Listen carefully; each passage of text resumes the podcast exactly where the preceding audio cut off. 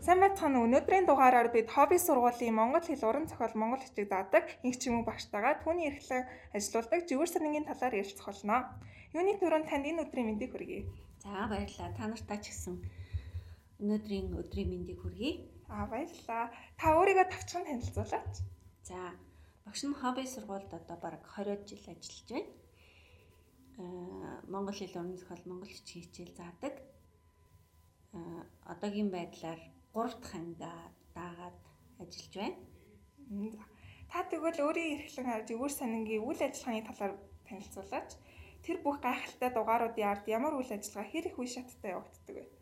За жигүүр санингийн нэг дугаарыг гаргахын тулд жигүүр санины клубд орсон жигүүр санины идэвхтэн бичигч нар маань 2-оос 3 удаа бичсэн материалаа багштай авчирч үзүүлээд эрхлэгч нартаа шалгуулад ингээд 2 3 удаагийн шат дамжлага дамжижээж нэг нийтлэл нэг материал одоо бэлэн болж гардаг.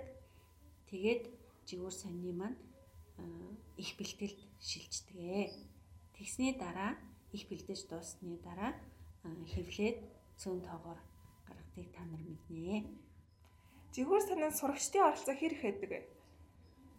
Ер нь бол жигүүр санины сонинд бичиж байгаа итгэвтэн бичигч хүүхдүүд маань өөрсдөө цэвэр өөрсдийнхөө хүсэл сонирхлоор материалуудаа бэлддэг. Гэхдээ бас сонины одоо зөвлөл гэж байгаа. Тэгээд сонины одоо ерөнхий бодлогын хүрээнд энэ дугаар дээр иймэрхүү иймэрхүү зүйлүүдийг гаргая гэж ярилцаж тохиролцоод тэгээд ажлаа хувааж аваад хин хин ямар сэдвэр бичих үү, яг юу бичих үү, хаана очих уу, ямар хүнтэй уулзах уу гэдгийгээ тухайн үедээ шийдээд ингээд одоо бичвэртэй ордог. Коронавирусын цар тахлын хөл хорионы үеэр зүгээр санангийн үйл ажиллагаа хэвэн байсан уу эсвэл тасалдсан уу? За хөл хорионоос болоод ерөнхийдөө жоохон тасалдсан. Нэг дугаар алгассан байгаа. Тэгээд улиралд нэг удаа гардаг тэр журмаараа явж байгаа.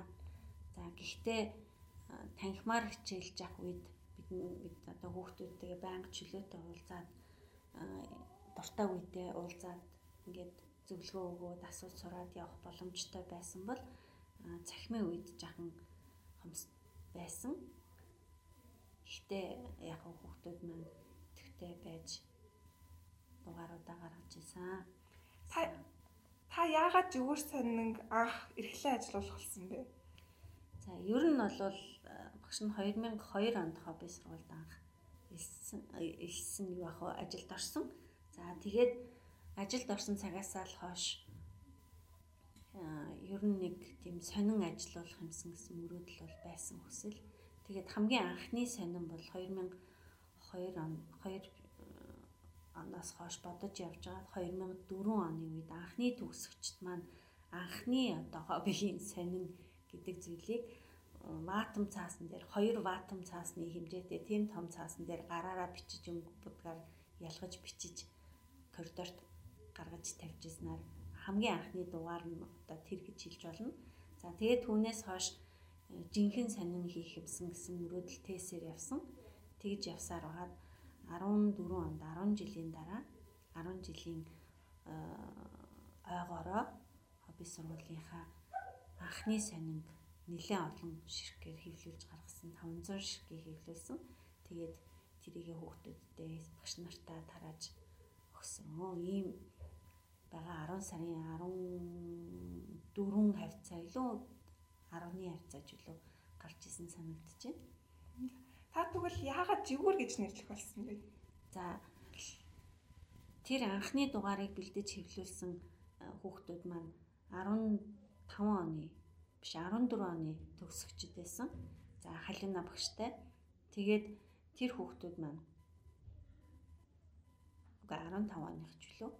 Тэгээд тэр хүүхдүүдтэй анх 10 дугаар ангид орсох орохт нь бүгдээрээ өнөөдөр сонины сонины байранд очиж сонины үйл ажиллагаатай танилцуулаад сонин одоо ямархан журмаар яаж ажилтгийг гэдгийг аялал хичээл маягаар орж танилцуулаад уулзуулаад тэгээд тэр ангийн хүүхдүүд маань жигүүр сонины анхны дугаарыг одоо эрхлэн гаргах ийм хүүхдүүд болсон. За тэр ангид төгөлдөр халиун гэд хоёр охин байсан. За тэр хоёр охин бол манай хобби сургуулийн жигүүр сонины маань анхны эрхлэгч нар редакторууд байсан. Маш их идэвхтэй, жил зүтгэлтэй ийм сайхан хүүхдүүд байсан. За тэгээд тэр хүүхдүүд маань анхны одоо халиуна багштай тэр ангийн хүүхдүүд маань ярилцж агаад хобби сургуулийнхаа сониныг жигүүр гэж нэрлэе гэж ингэж тогтсон байгаа. Тэгээд тэрнээс хойш жигүүр нэртэйгээр явж байгаа да.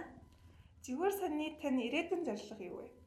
За ирээдүйн зорилго бол мэдээж жигүүр сонин аль болох олон удаа олон давтамжтайгаар гаргадаг болох тэгээд бүрэн одоо клубийн зохион байгуулалтанд оруулах гэсэн ийм л одоо мөрөөдөлтэй байна. Өөрөөр хэлбэл багшийн оролцоогүйгээр хүүхдүүд өөрсдөө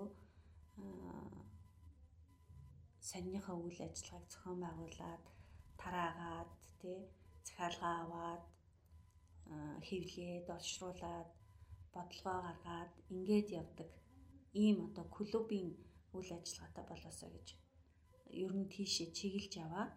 За тэгээд одоогийн байдлаар бол улиралд нэг удаа жигүүр сонин маань гардаг. Аа тэгэхээр мэдээллүүд жоохон хоцрох хандлагатай болоод идэг. Тийм учраас аль болохоор олон давтамжтай ядаж сард нэг удаа ч юм уу гаргадаг болгосон гэсэн мөрөөдөл бол байна. За тэгвэл танд жигүүр сантай холбоотой хөвштэй явдал ч юм уу хідээж мартагдашгүй дурсамж байна уу? За анхны дугаараа гаргачаад маш их э, догтлж байсан. Тэгээд анхны дугаараа гаргаад хүмүүс тарааж өгөөд хүмүүс өө яасан гоё юм бэ? Ийм санитай болж байгаа юм уу гэд ингээд хүлээж авч байгаа нэг сайхан байсан. Гисэн хэдий боловч дугаар болгоны хянана гэдэг бол асар том ажил байдаг. Хяндаг 2 3 дахиж уншдаг. Уншаад л байхад чинь заавал нэг алдаа гарцсан байдаг. Тэр л хамгийн хэцүү, хамгийн бас хөвгөлтэй ч юм уу хамгийн хариуцлагатай байдаг. Тэгэл яг дугаар гараад хэвлэгдээд гараад ирсний дараа хүмүүс хүлээж аваад өө ястай гоё сайхан дугаар болсон байна. Ямар гоё олчоо вэ гэж хэлдэг нь үнэхээр сайхан санагддаг. Аа тэгээд тэрний цаана за яана одоо ямар алдаа гаргацсан бол гэж хүлээж догтлох нь бас хэцүү юм шиг хариуцлагатай тэгсэн мөртлөө бас хөгжилтэй гэхэд ч хаашаа юм да одоо тийм байдаг. Тэгээ хөгжилтөөгөөс илүү төгшүүртэй гэх юм уу? Тийм байдаг. За та өдөр болгон 4-6 цагийн хичээл зааж нэг ахлагын ангийг даа удирдгийнхаа хажуугаар жигүүр сонин ажиллаулдаг гэлээ. Та яаж цагаа зохицуулдаг вэ? Тэгээд жигүүр санныхаа хүүхдүүдтэй ер нь бол өдөр болгон мэдээж уулзахгүй 14 хоногт нэг удаа ч юм уу 7 хоногт нэг удаа ч юм уу яг шаардлагатай гэсэн үед аль альныхаа цагийг харжгаад завсар чөлөөгөөр уулздаг. Тийм болохоор нэг их тийм түүртэй л одоо яана гэдэг тийм зүйл л ер нь баг байдаггүй. Тэг хүүхдүүд маань итгэвтэй өөртөө бичи юм сурыг ийм нэг зүйлийн тухай бичээд ингээ санаа бодлоо илэрхийлж хиймсэн гэсэн хүсэл эрмэлзэлтэй байдаг учраас өөртөө тэр ажилдаа дуртай. Тэгээд дуртай хүмүүс дуртай үед ажил их хурдан бүтдэг дээ. Хүн угаасаа дуртай юм хийхрээ аз жаргалтай ямар ч тэргүй сатаагүй хийж чаддаг.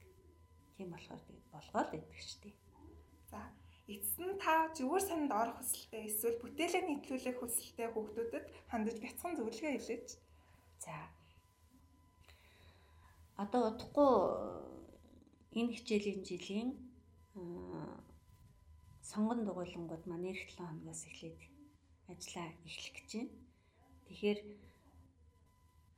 хобби сургуулийнхаа жигүүр сонинд орё гэсэн чин хүслэр мэлцэлтэй ахлах ангийн сурагчид байвал багштайгаа ирж уулзаад бүртгүүлээд ингээд жигүүр сонинд ороход нээлттэй. За тэгээд хамгийн гол нь орсон хойноо тууштай, идэвхтэй, санаачлагтай байх хэрэгтэй. Аа тэхийн тулд өөрийнхөө яг бичгийг хүссэн илэрхийлэхийг зорьсон тэр сэдв асуудлыг их сайн бодож олсон байх хэвээр. За тэгээд мэдээж редакцаас өгж байгаа даалгавруудыг бол бас давхар биелүүлнэ.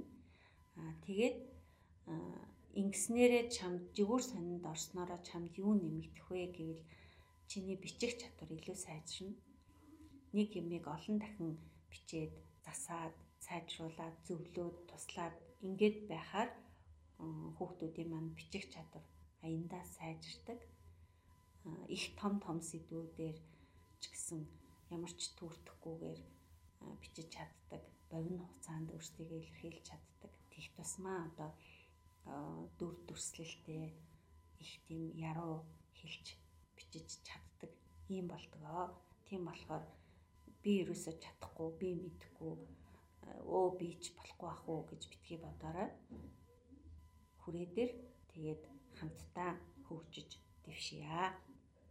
За өнөөдрийн дугаарыг бидний урилгыг хүлээ авч хүрэлцэн ирсэнд баярлалаа. Дараагийн дугаараар уулзтлаа баяртай. За баярлалаа.